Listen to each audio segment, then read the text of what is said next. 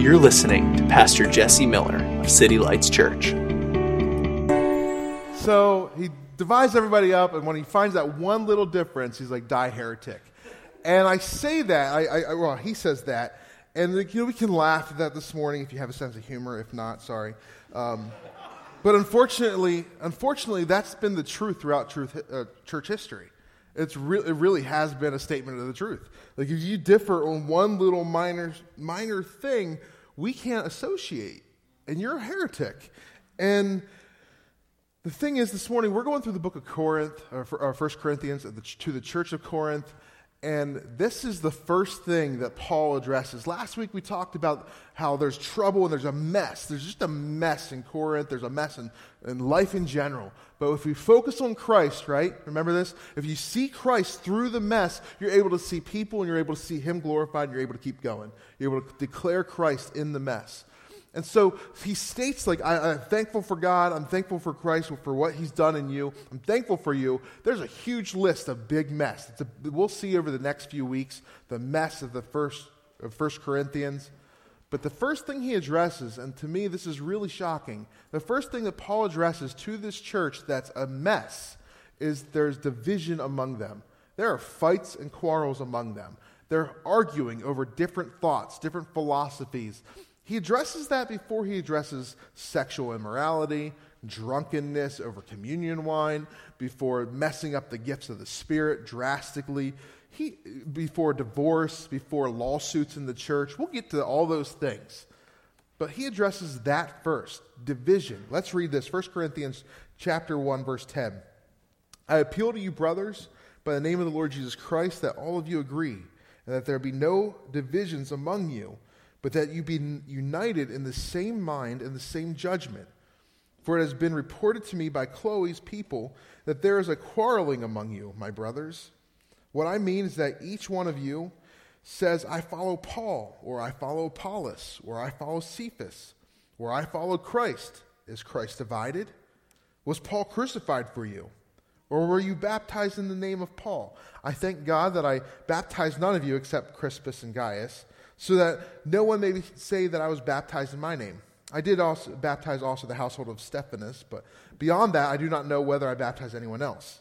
For Christ did not send me to baptize, but to preach the gospel, and not with words of eloquent wisdom, lest the cross of Christ be emptied of its power.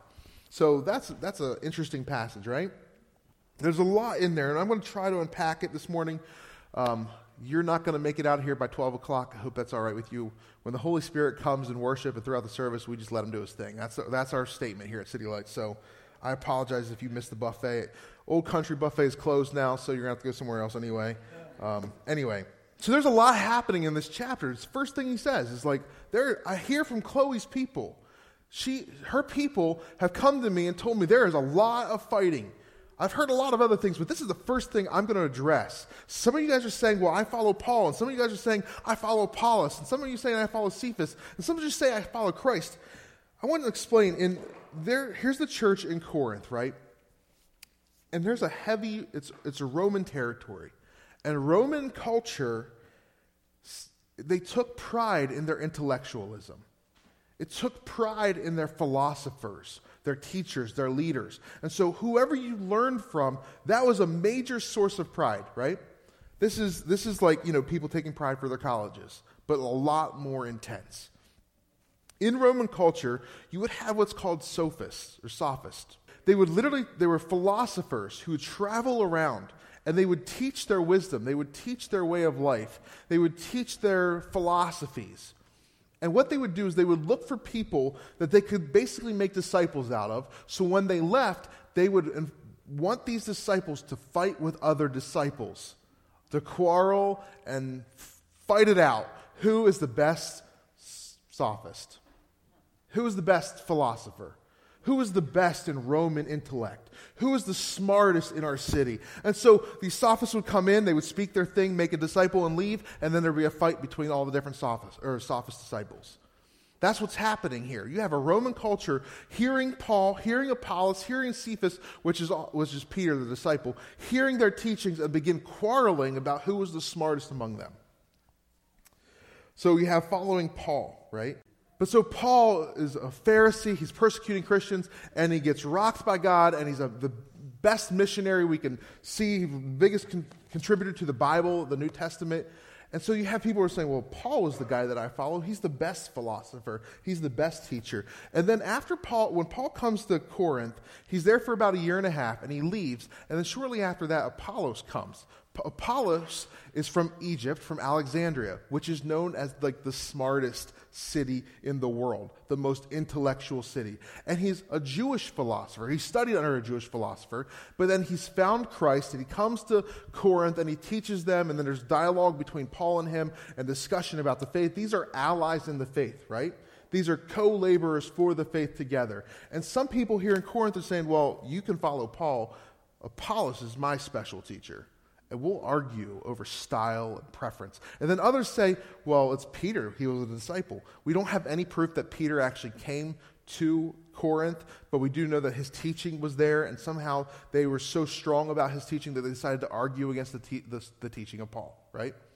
And then you have other people. So let me, before we get into this last group, today, so we see those multiple teachers, right? How, what does that look like in the church today? We have that in the church today. We have some people who say, well, I'm with John Calvin, or I'm with Luther, or I'm with Spurgeon, or I'm with John Piper today, or I'm with Bill Johnson, or with Kenneth Copeland, or Mark Driscoll, or Matt Chandler, or Randy Clark, or N.T. Wright, or Tim Keller, or Francis Chan. We have this in the church, right? Where we all of a sudden take big pride in who we've studied under. What Bible college did you go to? Oh, well, you went to Wheaton. I went to Moody. I went to Lancaster Bible College. I went to Dallas. Oh, what church do you go to? What denomination are you a part of? Right? We do this where we grab onto a philosophy or a theology of a certain group and we say, anybody who's not a part of this little sect right here under this teacher, they're not enlightened and they're dumb and they're demonic. We do that. Whether we say the word demonic or, or whatever, we do that in our hearts. I grew up with that. If you weren't a part of this denomination, you were not a part of the body of God. You were somehow lesser than me. That was the mindset that I grew up in. That was the mindset I experienced in Scranton when I first moved here. Thank God that is being removed. Thank God that is going away. Here we see that his desire that there is no division among us, that you be united in the same mind, of the same judgment. So you have this happening. You, you can even happen, let, us be really honest here, if I can do this.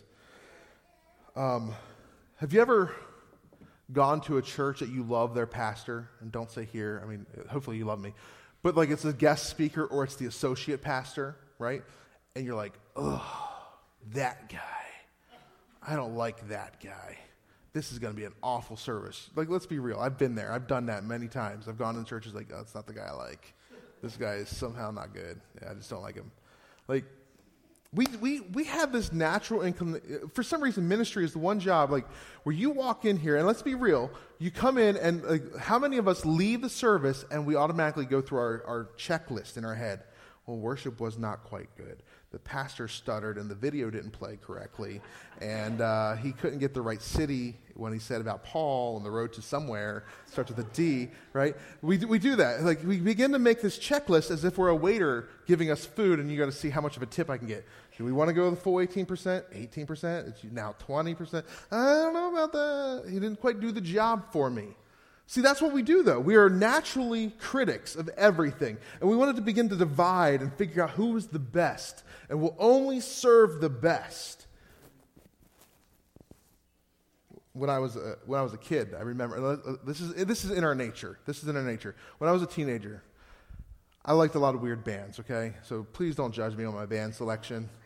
But I like this band. You probably all know them called the Goo Goo Dolls, right? And like, oh, I hear their songs on the radio. Iris, man, it get me in my heart. Oh, just want the world to know who I am. Like, oh, it gets me right here. So I hear these songs. Uh, Baby's Black Balloon. Mm, yeah, right?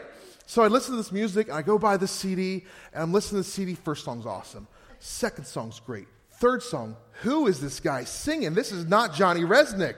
This is some other dude that I don't know. And all, all of a sudden, the band is now somewhat less than because not the singer that I really, really like, right? We do this. I'm, that's a silly example, but we do this with everything and with theology and with our life. We just judge people and we begin to pull ourselves away from the rest as somehow we're more enlightened. Somehow we're better than. So you have those people who follow Paul or argue about following Apollos or, or Peter. But then you have this last group, and I think it still happens in the church today. They say, Well, I just follow Christ. And he says, Is Christ divided? And before we get happy about this, this is not a good thing. Let me explain. When they said, I just follow Christ, they're not saying, like, I just love Jesus, let's all be united. They're saying, you can follow Paul, you can follow Apollos. I don't want your leadership. I don't want the leadership of the church. I'm going to be my own leader. I'm going to just follow my own theology off of Christ. This is the believers who say, I don't need the church. I don't need teachers. I don't need pastors. I don't need any kind of spiritual authority in my life. I don't need that. Don't want that. Instead, I'm going to go home and I'm going to be my own pastor and I'm going to just say, it's just me and Jesus. And I'm the only one who knows the truth. Everybody else is false. I'm enlightened because in that church, in that church, in that church, there's bad people who sin. And here in my home church, with just me, myself, and I and my dog, that we've got it figured out, right? That's what this is talking about here. This is not people who are really good and like they, they got their eyes on the prize. This is people who are still thinking with pride that I'm self righteous, that I just follow Jesus. Cut. Oh, man. I'm trying to judge my crowd today. Okay. Got an email a couple weeks ago, and if you're in this room, I apologize, but you're part of the problem. Um, I, I've never met this person. I got an email a few weeks ago. Says, I'm looking for a whole Bible preaching church. Uh, I've been searching the area for six years for a good church that preaches Jesus. I need to know if you are that church who really preaches the truth. If not, don't waste my time. Please let me know. I'm like, how do I respond to that without, without being aggressive? Because Six years, you can't find one church? I think it's you, not the church. Anyway, so I didn't respond.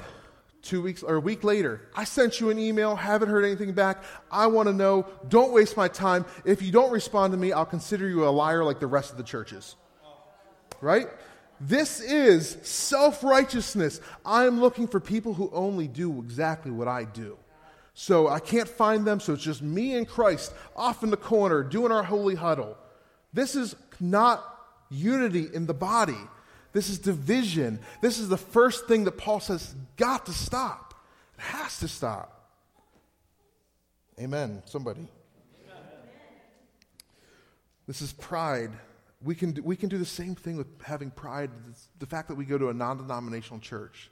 I'm not preaching against denominations at all. What I am preaching against is self righteousness and pride. Well, if, we, if you say, well, I go to a non denominational church and the Assemblies of God, the Baptist, the, the, what, the brother, and they're all wrong, then you've got the same source of pride that Paul's trying to address here. It's, it's not about what denomination, it's not about the teacher. We'll talk later about how God desires us to respect and trust leaders, to, to submit to authority in the church. That's true. But when we make it an issue of self righteousness and pride, that's completely missing the point. We're completely missing Christ. He says, Is he divided? Is Christ divided? No. And then I love that Paul has this funny moment of kind of like self forgetfulness. He's like, Did I baptize of you? Well, I did baptize him. And then maybe that other family. But that's not the point. Like, uh, it's just a funny thing that Paul says there. He's like, You're missing the point. John, see, so often, how many of you guys have heard said, Man, I wish the church was just like the early church, right? Because as if the early church had everything perfect. I've heard that so many times. The early church, here it is, they've had the same heart issues that we did. It quickly turned into divisions among them. And we have to address it now the same way they had to address it then.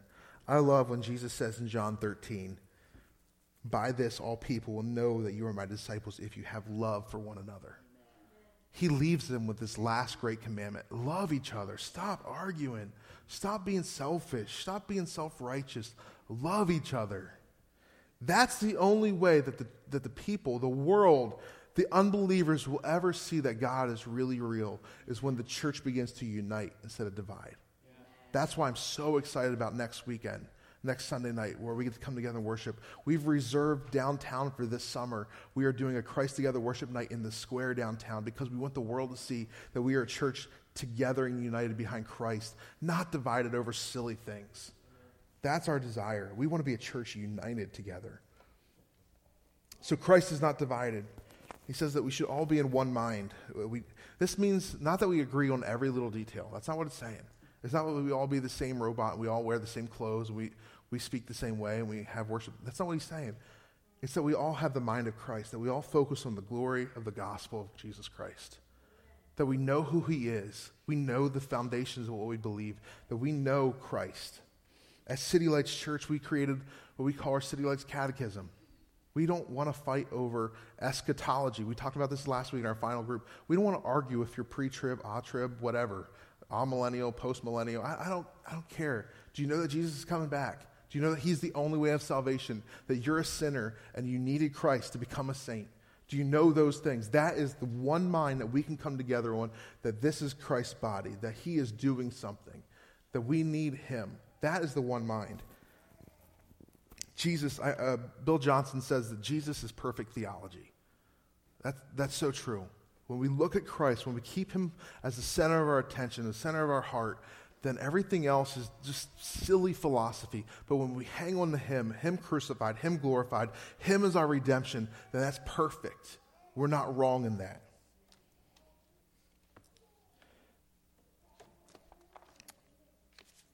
What I'm not saying this morning, I want you to hear me on this. I'm not saying that unity is open tolerance to all things. I'm not saying that we just accept sin and forget about sin, or we, you know, somebody wants to come in here and say that Jesus isn't Lord or God, that we say, well, we love you anyway. No, we address those issues. We address them. We're honest about it. There's a difference between sin and preferences. There's a difference between what's broken and corrupt and then what we just like the most, right? Maybe you need me to ex- explain a little bit we will always address sin. We will always confront it here at City Lights Church, whether that's sexual immorality, um, jealousy, gluttony. S- sexual immorality, I'm, I'm, talking about homosexuality or sex before marriage or sex outside of marriage. It's sin in God's eyes. I'm just going to be honest about it.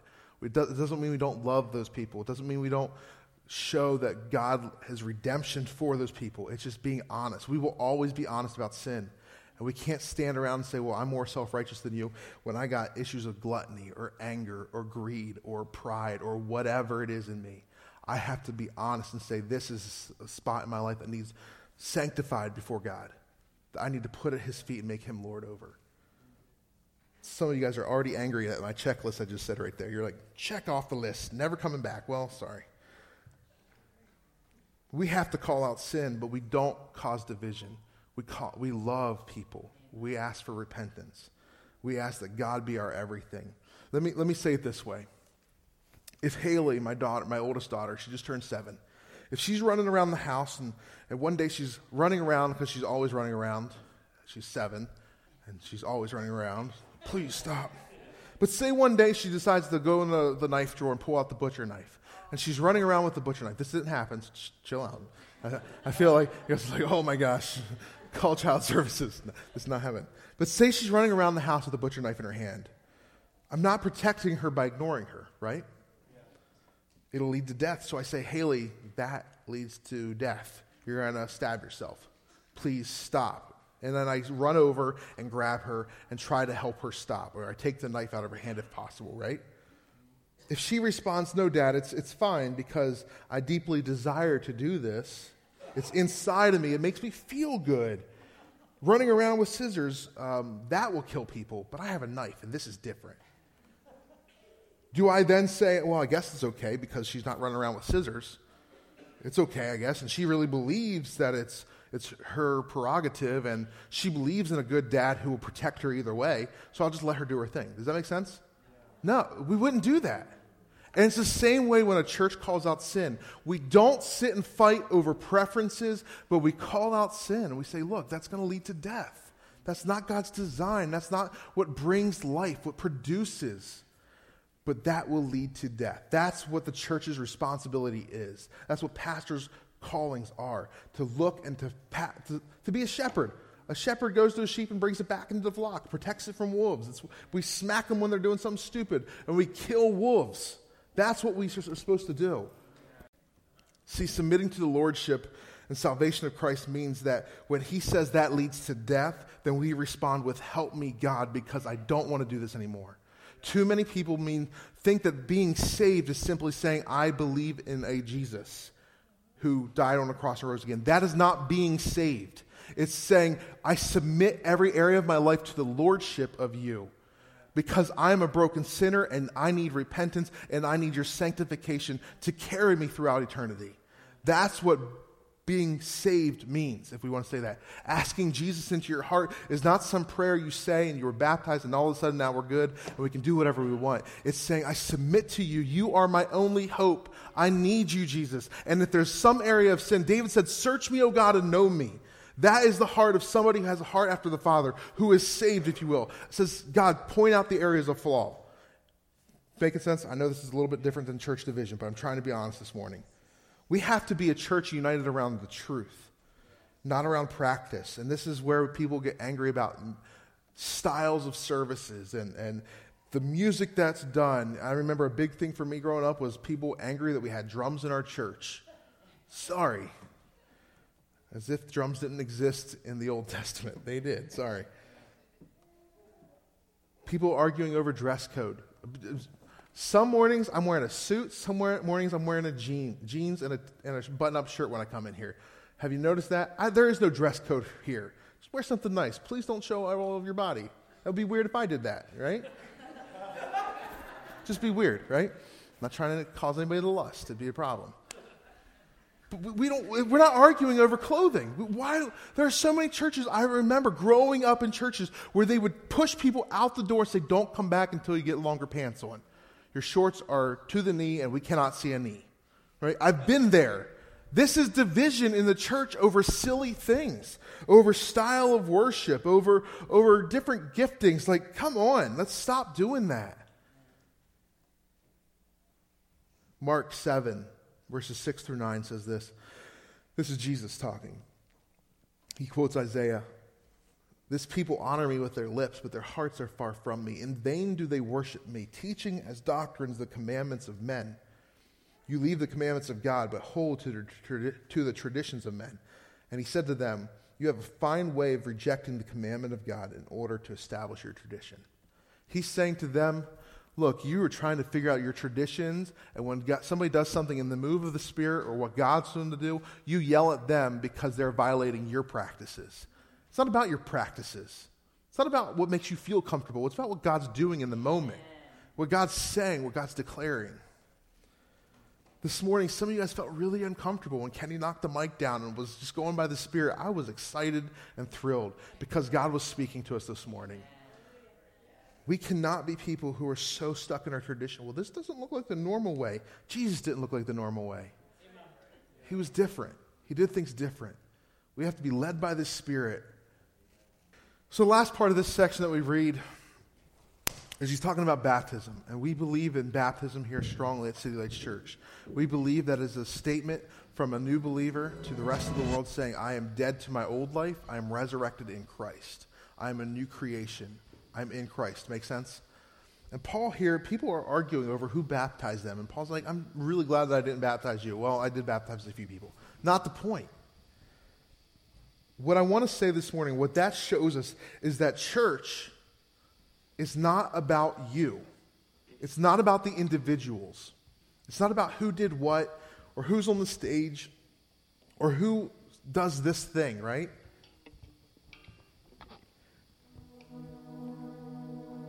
Paul tells us later on we'll see this about, you know, I I planted, Apollo watered, and God gave the increase we have to recognize when it's not about me, it doesn't matter if I plant the seed, if I baptize somebody, if I lead them to faith, if I prophesy over them, or if I help them out in Bible school, or if I, whatever. It's not about that. It's all about God getting the increase. It's all about the Holy Spirit doing the work. If we focus on Christ, that's, then, we're, then we're there, we're right.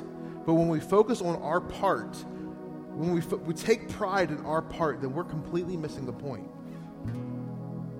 The only name that we are to be baptized in is the name of the Father who made you, the Son Jesus who ransomed you, and the Holy Spirit who transforms you.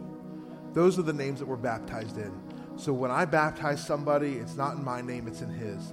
Just just on Easter Sunday, Jeremy came to me the week before and he said, Hey, can I be baptized? What do we have to do for Bob to do it? And I, I said, Nothing. I'll just tell Bob what to do. It's not about me. Like, I love it when somebody else who led somebody to faith gets to do the baptism. It's a great moment in somebody's walk with God, is their baptism. It's, it's an awesomely important moment. But it wasn't about Bob in that moment. It wasn't about me in that moment. It was about Jesus, the Holy Spirit bringing increase into a life. That's what the church has to become about. And when you're able to see that, you don't fight over which tribe you're a part of, which denomination you're a part of. And things like next Sunday night excite you, they thrill you. It's a way for us to link arms and say, we're in this together. It's about His kingdom, not my kingdom. I've invited a few other churches to that Thursday night service here as well because I realize it's not about city lights getting everything we can from the Bethel guys or whatever. It's not about that. It's about us coming together, worshiping God, and saying it's all about Jesus anyway. It's all about Jesus. It's never about a guest speaker. It's never about some ministry team. It's never about me. It's never about Kenny. It always has to be about Him. Right? Amen? This morning, If we can stand, let's get ready for worship one more time.